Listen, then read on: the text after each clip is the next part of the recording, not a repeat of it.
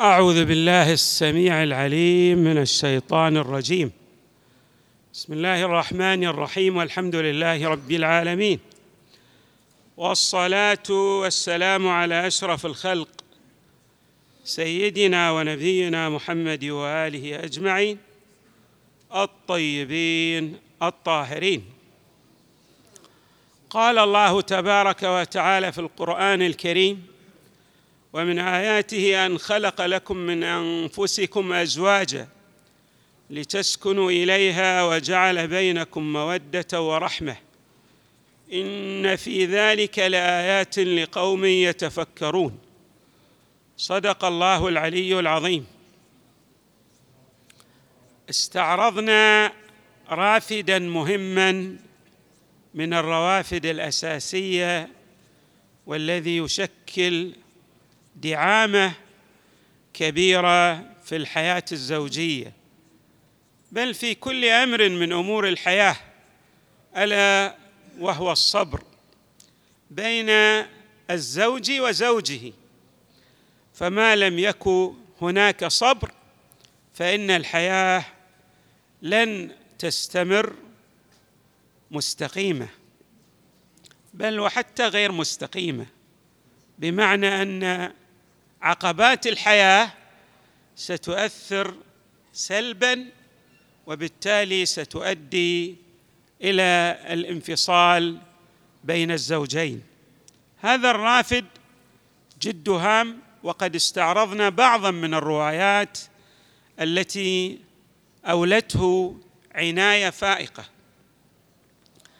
الرافد الثاني الذي أكدت عليه طائفة أيضا من الروايات وينبغي أن يهتم به الإنسان أيما اهتمام. هذا الرافد ما يسمى بال في العصر الحديث بالعلاقات الرومانسية بمعنى إظهار الحب والمودة وقد استعرض ذلك القرآن الكريم يعني جعله شقا من الشقوق الأساسية. القرآن استعرض المودة والرحمة. المودة هي الحب. هذا الحب لا بد أن يظهر كسلوك عملي بين الزوج وزوجه. وهو في الحقيقة جزء من الكلمة الطيبة بمعنى أن الروايات أكدت على أمرين. الأمر الأول هو الكلام الطيب المتبادل بين الزوج وزوجه. والأمر الثاني الحب بشكل أساسي الذي يمكن أن يندرج في الكلمة الطيبة. ولكن الحب طبعا تارة يظهر بالفعل وأخرى بالقول. هناك طائفة من الروايات تؤكد على إظهار المودة والحب بين الزوج وزوجه. لاحظوا هذه الروايات منها هذه الرواية الواردة عن إمامنا الصادق عليه السلام عن جده المصطفى صلى الله عليه وآله. النبي صلى الله عليه وآله كما يروي عنه الإمام الصادق عليه السلام يقول إن قول الرجل لزوجته إني أحبك لا يذهب من قلبها أبدا بمعنى كأنك تزرع فسيله أو نباتا دائم ومستمر لا يزول.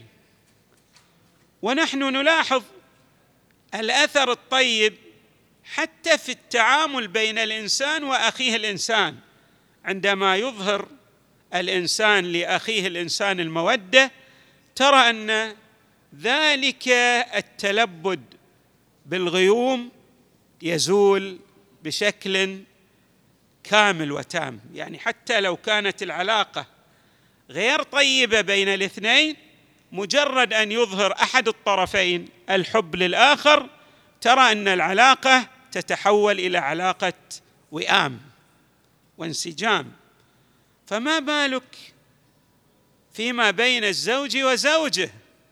حري بأن يظهر الزوج بالخصوص الزوج لزوجته ما يدلل على حبه وعاطفته الجياشة. وقد قرأت لبعض العلماء الذين يهتمون بهذا الشأن بالخصوص في المجال النفسي أن الإنسان يحتاج أن يكرر الكلمات الطيبة التي آه، تنبئ وتظهر المودة يعني لا يقل عن خمس إلى عشر مرات في اليوم حتى يؤكد على هذا الأمر الذي كما قلنا يشكل دعامة أساسية وركنا وثيقا لاستمرار العلاقة الزوجية بين الزوج وزوجته. وطبعا بالتأكيد هذا بالخصوص في بدايات الحياة الزوجية. الإنسان يحتاج أن يبني ليؤكد على استمرار هذه العلاقة. فإذا لم تتوثق عرى هذه العلاقة في البداية ستكون ماذا؟ كما نعبر ريشه في مهب الريح. يعني ستنفصل هذه العلاقة ولن تستمر. اذا هذا الأمر جد هام.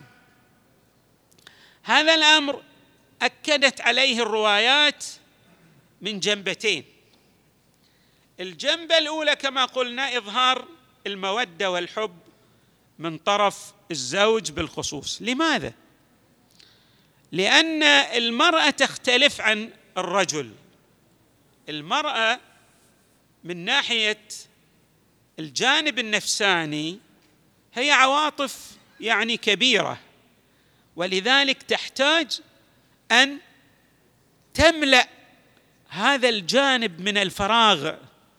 ولا يمكن أن تملأه إلا بكلمات الحب والمودة التي يضفيها الزوج على زوجته. وكما عبر المصطفى صلى الله عليه وآله لا يذهب ذلك من قلبها أبدا.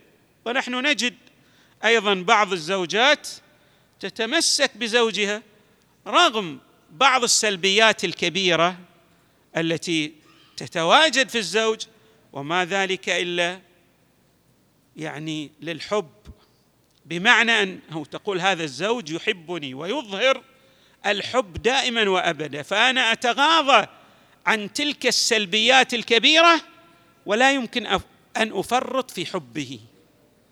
فحري بالزوج الذي يريد أن تستمر هذه العلاقة أن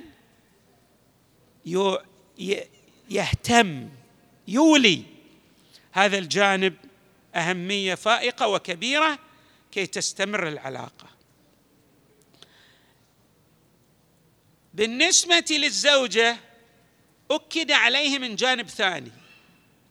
المرأة ممكن أن تظهر بعض يعني المرأة هي بطبيعتها يعني رومانسية كما نقول. ولكن أكدت الروايات على جنبة ثانية. ما هي هذه الجنبة؟ المرأة تتأثر بشكل سريع نتيجة للعاطفة الجياشة وبالتالي قد تصدر منها كلمات غير حميدة. ولهذا الروايات أكدت على هذا الأمر بأن المرأة ينبغي أن تضبط أعصابها يعني لا تصدر منها كلمات غير جيدة ولو في بعض الأحايين النادرة لأن ذلك يؤثر سلبا أيضا على الزوج. ولذلك في بعض الروايات أن المرأة إذا قالت لزوجها هي قد قد تغضب مثلا فتقول لم أرى منك خيرا ابدا. الله يحبط أعمالها. إحباط الأعمال ما هو يعني؟ أن لا تكون لتلك الأعمال الكبيرة والعظيمة لا يكون لها أثر. ورد عن رسول الله صلى الله عليه وآله في هذا الشأن ويل لامرأة أغضبت زوجها وطوبى اللي هي مكان عالم من الجنة. لامرأة رضي عنها زوجها. الرضا كيف يتحقق؟ بمسك الأعصاب كما نعبر. الانضباط في الكلمات التي تصدر من لدن الزوجة والتي تؤثر سلبا على الزوج. هناك أيضا حقوق أكد عليها في الروايات. سأذكر هذه الحقوق ولكن أحاول أن أعبر عنها ب يعني بلغة حديثة أو بتعبير أبسط مما هو موجود في الروايات يتلائم مع الفهم العام. روي عن رسول الله صلى الله عليه وآله أن حق المرأة على زوجها اي يسد جوعها وأن يستر عورتها والا يقبح لها وجهه. أريد أن أسلط الضوء الخافت على هذه الأمور الثلاثة التي أشار إليها النبي صلى الله عليه وآله. بعض الناس يقرأ أن يسد جوع جوعها بمعنى أن يعني يوفر لها الطعام. لا الأمر ليس كذلك. ترى الجوع له مفهوم واسع. أعظم مما يطرأ في أذهاننا. هناك جوع يعني له ماذا؟ مديات أكثر. الإنسان قد يعني يكتفي بالقليل من الطعام إذا كان عنده رضا نفسي أما إذا وفرت له الكثير من الطعام وهو غير مرتاح من الناحية النفسية فلا يستفيد من هذا الطعام. بمعنى أن هناك علاقات متبادلة وتقاطع بين بعض الأمور وحري بالمرء أن يلتفت إلى هذا التلاقي والتقاطع بين هذه الأمور. ولذلك النبي صلى الله عليه وآله قال ويستر عورتها ولا يقبح لها وجهه. وهنا ربط بمعنى أن قد تصدر من الزوج بعض الكلمات النابية التي تؤثر سلبا. ونحن أيضا بما أننا يعني آه، كطلبة علم تتصل بعض النساء علينا يعني نرى الآثار غير الجيدة في هذه الأمور. تجد المرأة يعني أن الزوج من الأغنياء والأثرياء وعنده خير مثل ما نعبر وموفر جميع ما تحتاجه المرأة من الناحية ولكن الكلمات التي تصدر وما عبرت عنه الرواية بتقبيح الوجه تنعكس سلبا وتؤثر تاثيرا وخيما على تلك المرأة. أيضا في كلمات إمامنا السجاد عليه السلام في رسالة الحقوق وأما حق الزوجة فأن تعلم أن الله جعلها لك سكنا وانسا فتعلم أنها نعمة من نعم الله عليك فتكرمها. شوفوا مسألة الإكرام هذا تكرمها ينبغي أن نلتفت إليه لأن مسألة الكرم لا يرتبط أيضا بالجنبه المادية وإنما يرتبط بالجنبه المعنويه ولذلك تعبر بعض الآيات بأن هذا رسول كريم. كرم في عطاء في دفق من الحنان في إرواء للجانب النفساني. وهذا ما أكدت عليه الروايات. وترفق بها يعني لا تتعامل تعاملا حديا. وهو أيضا الشق الثاني في الآية الرحمة اللي هو إغضاء الطرف عن الجانب السلبي. هناك مودة وهناك رحمة. كرحمة الله للعباد وهو الستر على الجانب السلبي والغفران للجانب السلبي. وكأن ذلك السلب لم يحصل لم يصدر. من الأهمية بمكان أن يلتفت الزوج إلى هذه الحيثيات التي أكدت عليها طائفة من الروايات وترفق بها. أيضا؟ نعم. رواية أخرى تؤكد أن من الحقوق وأن وإن جهلت غفر له. يعني يتغاضى عن ذلك الجهل. يغض الطرف. كأنه لا يرى الجانب السلبي وإنما يرى الجانب المملوء من الكأس كما نعبر في تعبيراتنا الحديثة. أيضا رواية عن إمامنا الصادق يقول لا غنى للزوج عن ثلاث عن ثلاثة أشياء فيما بينه وبين زوجته. الأولى الموافقة يعني إحداث الجانب الذي يحقق الوئام والانسجام. نعم الموافقة ليجتلب بها الموافقة من الطرف الآخر والمحبة من الطرف الآخر. والميل الهوى من الجانب الآخر.